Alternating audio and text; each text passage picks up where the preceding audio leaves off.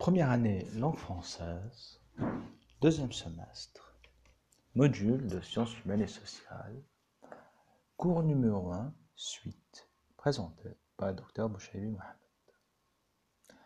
Bienvenue à nouveau à notre podcast. Le prochain point que nous allons voir, c'est Auguste Comte. Nous, nous sommes toujours dans les précurseurs de la sociologie. Donc, diapo numéro 8, nous passons au diapo, numéro 9. Philosophe français du XVIIe, on lui doit l'invention du terme sociologie. Donc, c'est lui qui a inventé le mot sociologie. Et la philosophie positiviste, sa pensée se divise entre deux axes principaux. L'étude de la statique et de la dynamique et la théorie des trois étapes d'évolution de la pensée.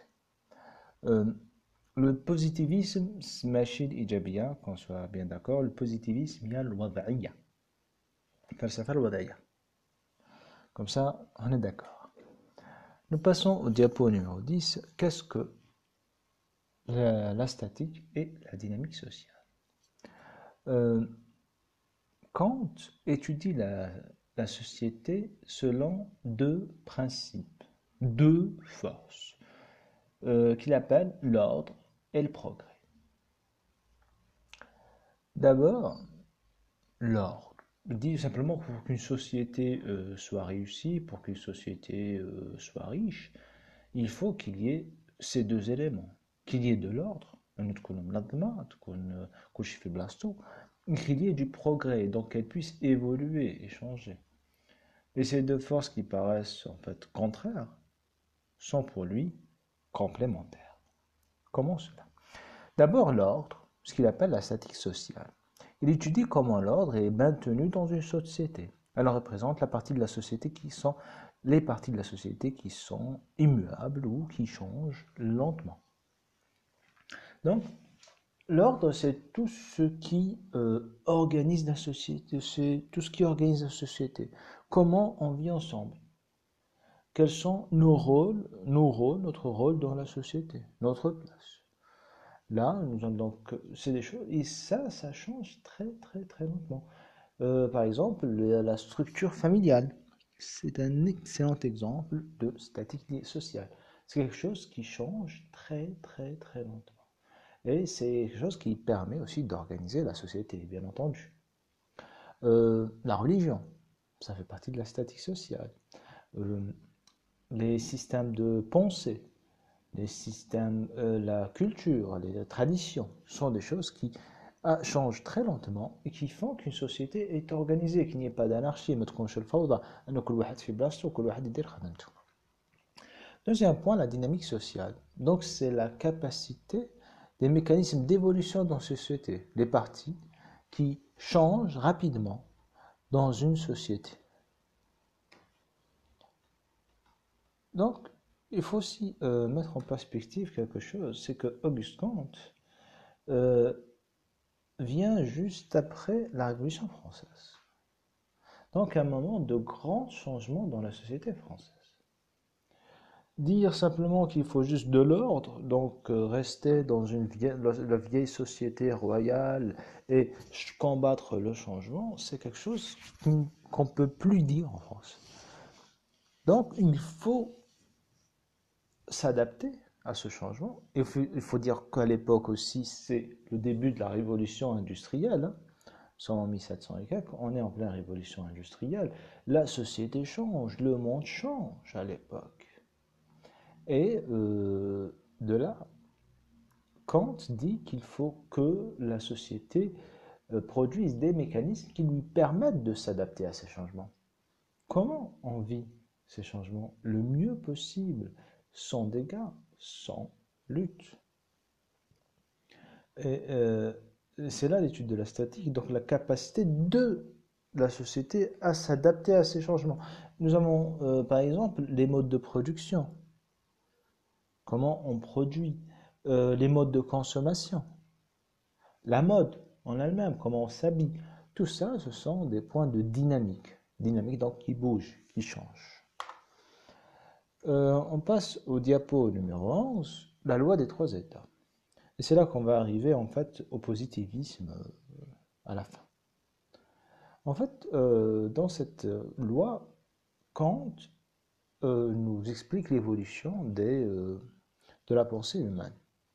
Comment l'homme a évolué. En fait, c'est ce qu'on a vu depuis le début de l'année avec la philosophie, avec les mythes, puis la philosophie, et enfin la science. Nous avons vu d'abord euh, ce qu'on appelle la phase magique, où l'homme explique euh, le monde par des mythes. Dans cette phase, l'homme explique les phénomènes observés, donc Dawah et que comme on dit par exemple le tonnerre ou autre, ou une tempête, par des explications surnaturelles. Surnaturelles, ma fawq tabi'a. مش ما وراء لاحظوها ما فوق surnaturel donc quelque chose qui ne vient pas de la nature quelque chose qui est de l'ordre du magique du divin D'accord Quelque chose qui, euh, qui est au-dessus de la nature. Deuxième phase qu'il appelle la phase métaphysique. Métaphysique, vous voyez en fait la différence entre surnaturel et métaphysique. Métaphysique, c'est quelque chose qui est dans la nature, mais qui est caché.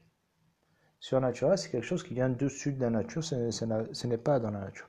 Donc, dans l'explication métaphysique, durant cette phase, l'homme donne une explication métaphysique des phénomènes observés en utilisant des abstractions mentales.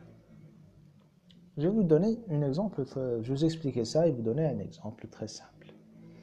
Euh, en fait, l'homme ici n'utilise plus, plus euh, la magie pour euh, expliquer les phénomènes, mais il va utiliser la métaphysique. Comment faire? Il va dire voilà un phénomène que j'observe. Mais je ne sais pas l'expliquer. Mais je vais supposer, nous, il y a quelque chose dans la nature qui explique ce phénomène. Et ce quelque chose, il est caché, on ne peut pas le voir. D'accord? Et ce qu'on va faire, c'est que ce quelque chose, je vais lui donner un nom. C'est ce qu'on appelle une abstraction يعني هذه حاجة مجردة مش معترضة بالعقل بالواقع هذا الشيء يسموه تجريد une abstraction on utilise des abstractions mentales je vais vous donner un exemple il y a un philosophe Démocrite qu'il appelle Démocrite je crois que c'est Démocrite je suis plus sûr euh, qui a euh, une théorie qu'on appelle l'atomisme Démocrite euh, a pris un grain de sable là, et euh, ce grain de sable, Démocrite l'a mis dans un pilon, et il l'a cassé, cassé en deux. Il a pris l'un des bouts qu'il a cassé, يعني هذاك الجزء اللي كسرو قال لكم دوكا هذا نحكمو ونزيد نكسرو ونزيد نزيد نكسرو كاين واحد النقطة وين ما نقدرش نزيد نكسرو خلاص لا لأنه كون نزيد نكسرو يولي حاجة أخرى يولي ماهوش رمل Donc il va y arriver un point où je ne pourrai plus le casser. Et si je le casse encore, ça ne sera plus du sable. Eh bien, ce point-là, je vais l'appeler atome. Dada. On est d'accord que Démocrite n'a pas vu l'atome. Il ne, peut pas, il ne peut pas prouver son existence, mais il imagine son existence par une abstraction, Donc il a inventé un mot et là, on a dit, il a dit un mot atome. On lui pose, mais qu'est-ce qu'un atome? Ben, L'atome, c'est l'unité la plus petite de la matière qu'on ne peut plus diviser, qu'on ne peut plus casser. Mais si on la casse encore, cette matière, ce, ce ne sera plus de la matière, ça sera autre chose. Eh bien, comme ça, ça c'est une abstraction. Et après, la science a effectivement prouver son existence. La phase 3, qui est la phase positiviste, où l'homme explique les phénomènes observés par des explications scientifiques concrètes. Donc,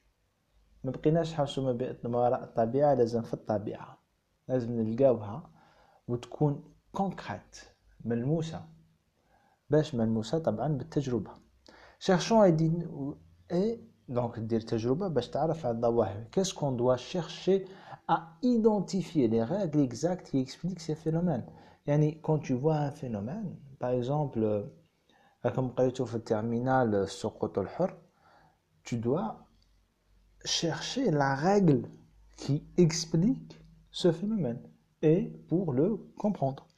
C'est ça en fait euh, le positivisme. C'est chercher à trouver les règles qui régissent la nature, qui régissent la physique. Voilà, donc nous allons finir avec Auguste Comte. Nous passons à, au diapo numéro 12 euh, dans cette série de diapos, je me suis proposé donc de vous présenter quelques éléments de sociologie que vous allez rencontrer dans vos futures études. Premier élément qui est la sociodidactique. Je vais vous l'expliquer très brièvement. Euh, la sociodidactique implique euh, d'étudier d'abord qu'est-ce que la didactique? Peut-être que vous ne savez pas ce que c'est que la didactique. La didactique, c'est une science que vous allez étudier probablement en master, qui euh, c'est plutôt une discipline qui s'intéresse à comment on enseigne, les techniques d'enseignement. C'est clair qui fait La sociodidactique implique d'ajouter une dimension sociologique à l'enseignement, de chercher à donner à chaque élève ou à chaque groupe d'élèves l'enseignement le plus à même à exploiter leurs caractéristiques spécifiques.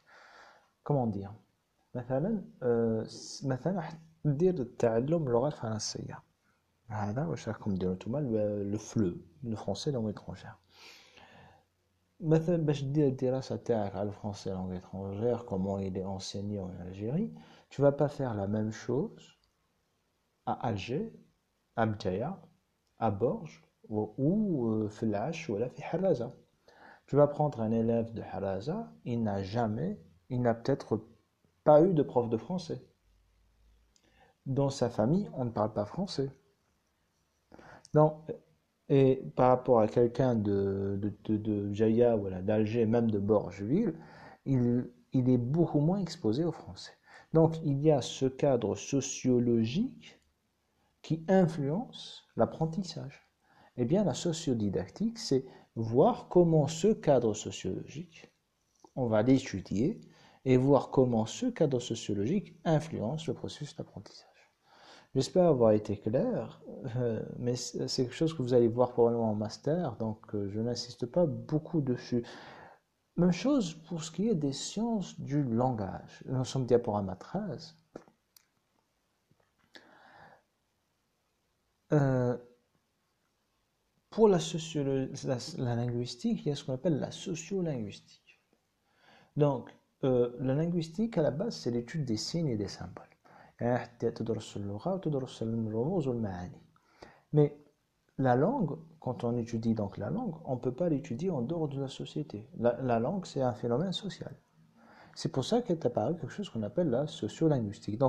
Selon la Bob, la sociolinguistique doit expliquer et décrire les variations dans l'usage de la langue, tant à l'échelle microsociale, niveau de l'individu, de la relation interindividuelle, qu'à l'échelle macrosociale, niveau d'une communauté entière. Donc, comment les langues évoluent, comment les langues changent entre deux groupes humains, comment, par exemple, euh, euh, euh, le groupe des jeunes a, produit un patois qui lui est spécifique, qui est différent de celui des adultes? Ça, c'est un domaine de la sociolinguistique. La sociologie de la littérature, après, pour finir, donc, le diaporama 11, euh, non plutôt 15, aussi, il y, a une, il y a un rapport entre la sociologie et la littérature. Donc, euh, qui se résume en deux points. Nous allons juste évoquer deux points, il y en a d'autres, mais on va juste simplifier. D'abord, la sociologie de la littérature, donc une sociologie qui étudie la littérature, et ce qu'on appelle le roman social. Diaporama 16, la sociologie de la littérature. En fait, euh, la littérature, c'est une œuvre humaine, une tâche bachari. Donc, cette littérature est le produit d'une société. Donc, la sociologie, elle va étudier quoi? Elle va étudier le contexte de production de l'œuvre littéraire. Il y a اللي تم فيه إنتاج هذا العمل الأدبي Dans quel cadre il a été produit Politique, économique, social, culturel. Euh, la vie de l'auteur. Tout ça, c'est le contexte de production. Et aussi le contexte de réception de l'œuvre littéraire. Euh, parce que c'est l'œuvre littéraire telle que je l'aperçois moi aujourd'hui, peut-être que cette œuvre qui est sortie il y a quelques siècles déjà ne l'était pas perçue de la même manière. C'est le cadre de perception qui influence la façon que nous avons de percevoir une œuvre. Il y a en fait une discipline qui n'est pas de la sociologie, qu'on appelle la philologie. La philologie, c'est euh, l'étude de l'œuvre dans leur contexte. C'est prendre un texte et voir, par exemple, je prends l'Iliade d'Homère, qui est un texte grec très ancien, et je vais voir ce que les, Grecs, comment les Grecs le comprenaient à l'époque. Ça, c'est la philologie. L'étude de la réception, c'est autre chose. L'étude de la réception implique euh,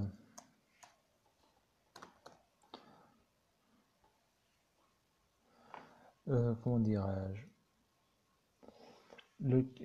Euh, comment pourquoi un livre réussit plus ou moins? Pourquoi un livre est compris et pourquoi l'autre ne l'est pas, pourquoi cette œuvre a du succès, pourquoi celle-là n'en a pas? Ça, c'est l'étude de la réception. En élément B, diaporama 16 sera le dernier diaporama, ce qu'on appelle le roman social. Il y a dans la littérature tout un style euh, de livre, tout un style, on va dire, de prose, de roman qui se propose d'étudier la société, de nous décrire la société ou en fait de euh, critiquer un phénomène social. Et ça, c'est apparu en fait avec euh, la révolution industrielle et ces changements rapides de la société qu'on évoquait tout à l'heure. Eh bien, ça a apparu tout un tas de, romans qui décrivent la société. Et euh, en France, ça a commencé par Balzac, hein, quand vous voyez la série euh, de la bête humaine chez Balzac, quand vous voyez euh, le père Gouriot, par exemple, toujours chez Balzac, où il décrit la vie dans le Paris euh, de, son époque. auteur majeur chez, en France, c'est Émile Zola. Toute l'œuvre de Zola s'articule autour de ce point-là, de comment euh, la société vit, évolue, euh, échange. Euh, là, on pourrait, je vais citer deux exemples de, de Zola, qui est le premier, La fortune des Rougans. La fortune des Rougans est le premier roman du cycle des Rougon-Macquart chez Zola. Dans ce cycle des Rougon-Macquart, euh, Zola décrit euh, l'histoire d'une famille sous euh, l'Empire et la Quatrième République. Le Second Empire et la Quatrième République. Si vous ne connaissez pas l'histoire de France, c'est votre problème. Et il décrit d'une manière, quelque part, donc dans La fortune des Rougans, comment une ville, c'est un exemple très simple. La fortune des rois commence par un homme qui est pauvre, qui vit, puisqu'il est pauvre, il est, juste fermier, il vit à l'extérieur de la ville. Avec le temps, il commence à gagner de l'argent. Il va vivre dans ce qu'on appelle les faubourgs. Le faubourg, on est toujours à l'extérieur de la ville, Madina. Et petit à petit, il va épouser une fille un peu riche, il va rentrer dans la ville, mais il est toujours euh, écarté dans un quartier pauvre à l'intérieur de la ville. Et de petit à petit, il va devenir, euh, il va gagner de l'argent, il va devenir bourgeois, il va monter dans le quartier bourgeois. Et petit à petit, il va devenir de plus en plus riche, presque un aristocrate. Il va rester dans son quartier bourgeois, mais juste à côté du quartier aristocrate. Et dans ces descriptions qui est très simple, nous voyons comment une ville française de l'époque est divisée entre faubourg, quartier pauvre, quartier bourgeois et quartier aristocrate. Ce qu'on appelle la ville basse et la ville haute. Faubourg, ville basse, ville haute. Très simple. Euh, un autre roman de, Zola qui est euh, Nana plutôt Germinal. Voilà, on va rester sur Germinal, c'est mieux.